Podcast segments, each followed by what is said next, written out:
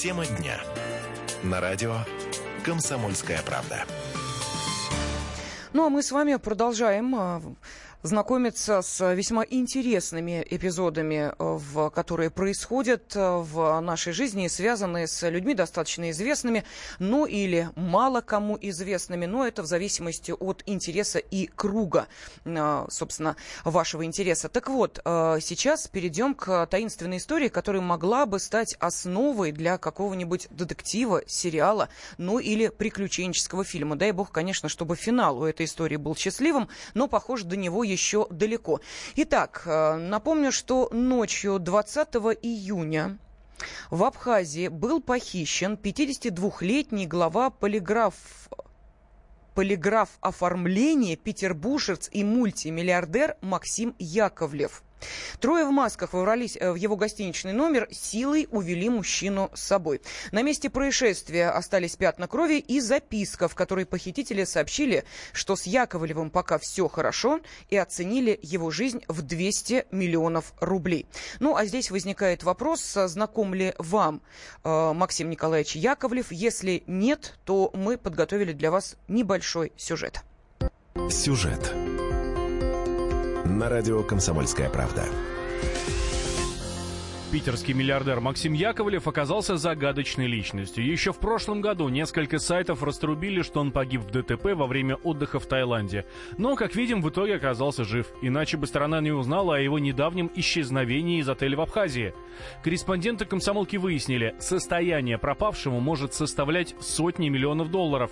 По некоторым данным, свой первый капитал Максим Николаевич сколотил в начале 90-х на скупке и перепродаже ваучеров. А на вырученные деньги приобрел крупный завод по производству производству пищевой упаковки. Также Яковлев контролирует 6% акций знаменитого Кировского завода в Петербурге, производителя трактора «Кировец». В 2008 году питерский магнат пришел в церковь корейских евангелистов «Миссия Благая Весть», верующих в скорое второе пришествие.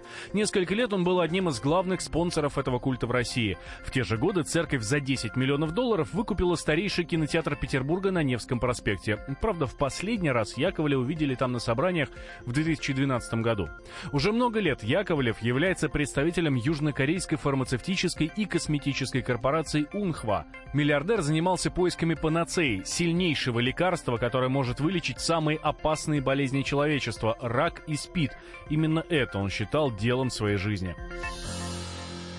Но мы сейчас будем разбираться в этой таинственной истории, ну, по крайней мере, будем выяснять, что удалось узнать э, нашим э, санкт-петербургским коллегам. А у меня для вас, наши уважаемые радиослушатели, э, готов уже вопрос. Вот поскольку Максим Николаевич Яковлев, санкт-петербургский бизнесмен, миллиардер, эм, еще и занимался тем, что пытался, ну, видимо, вкладывать деньги в разработки лекарства от всего.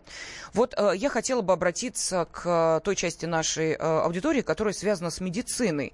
А можно, как вы считаете, э, изобрести лекарство от всего? Вы вообще в это верите? Пожалуйста, телефон прямого эфира 8 800 200 ровно 9702, ну или ваши комментарии можете прислать на WhatsApp и Viber 8 967 200 ровно 9702. Вы верите в то, что лекарство от всего возможно?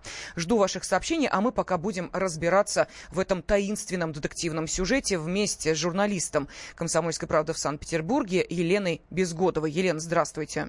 Добрый день. Добрый день. Но похоже, что на, собственно, самом похищении сюжет не закончился. Он продолжается. Появилась еще одна таинственная записка? А, да, все верно. А, э, вчера на корпоративную почту Кировского завода, акциями которого а, владеет Максим Яковлев, пришло загадочное письмо. А, некий человек а, сообщил, что он готов заплатить 10 миллионов рублей или 150 тысяч долларов за, за любую информацию а, про Максима Яковлева. Но в этом же письме он сам пишет, что якобы Яковлев сейчас находится в Таиланде и с ним все хорошо. А, что же этот человек хотел сказать вот этим своим посланием, своим письмом, непонятно, потому что, с одной стороны, он э, просит какую-то информацию у бывших знакомых Яковлева, и в то же время угрожает, что не все хорошо может стать э, с Максимом Николаевичем, если деньги не будут ему переданы.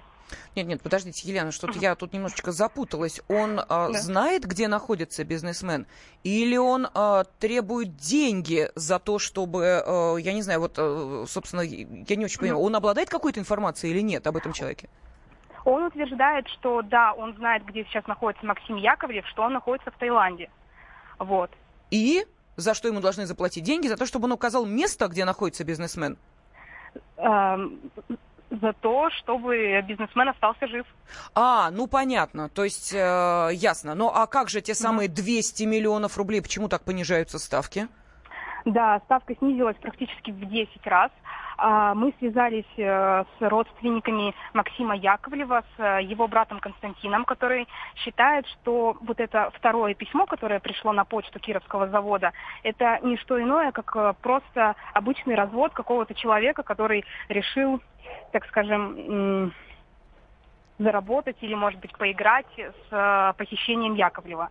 Родственники абсолютно не верят в то, что письмо действительно прислали похитители, на почту электронную, вот, потому что у них есть э, первое письмо, которое было подброшено в гостиничный номер в Абхазии, где, в принципе, и похитили Максима Яковлева. Угу. Ну вот наши радиослушатели э, пишут о том, что э, никакой одной пилюльки от э, всех болезней нет, и выдвигают свою версию, что э, миллиардера могли похитить воры в законе российские.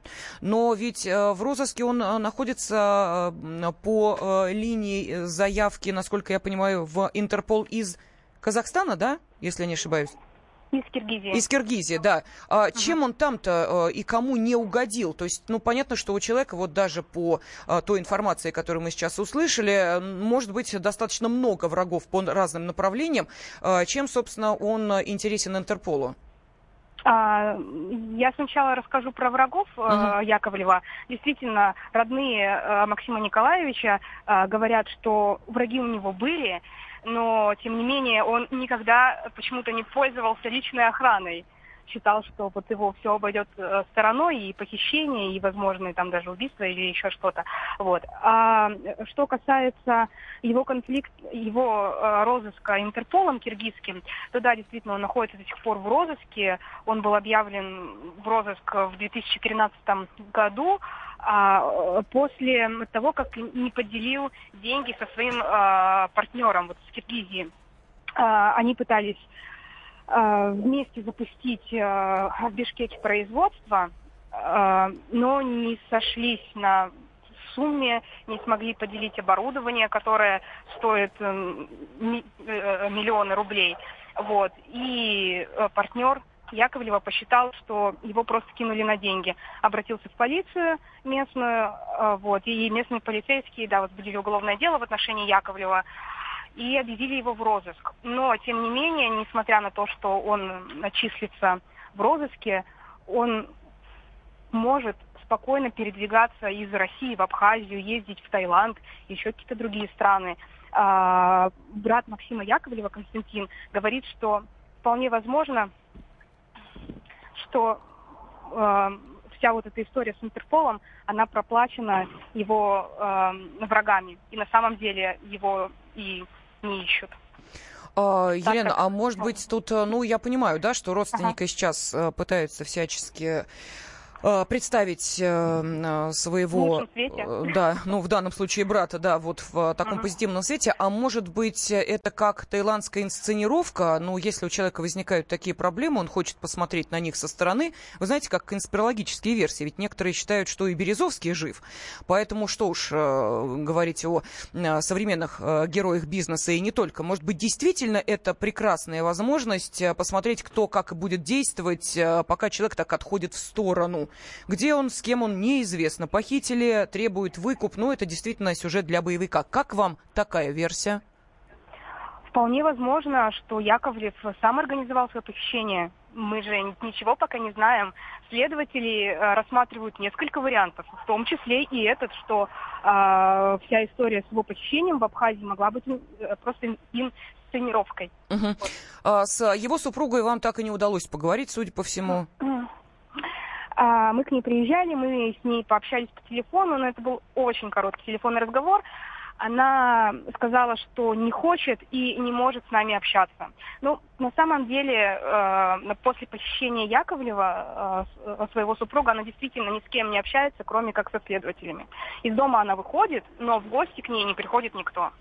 Ну что ж, спасибо огромное, Елена. Насколько я понимаю, сейчас э, наши журналисты продолжают внимательно следить э, не только за тем, как идет следствие, но и выдвигают какие-то свои версии, пытаются пообщаться с теми, кто э, знает бизнесмена. Будем следить, чем закончится эта, ну, практически детективно-криминальная история, которую нам рассказала Елена Безгодова, наш корреспондент в Санкт-Петербурге.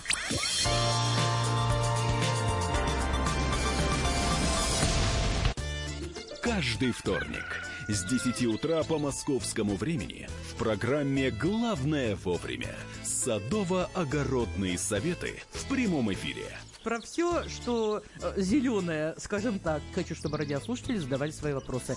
Большой эксперт. Самая удачная находка для всех работников мотыги и лопаты. Тетя Таня Кудряшова. И дети меня зовут мать всего зеленого. Вот такая петрушка на радио «Комсомольская правда».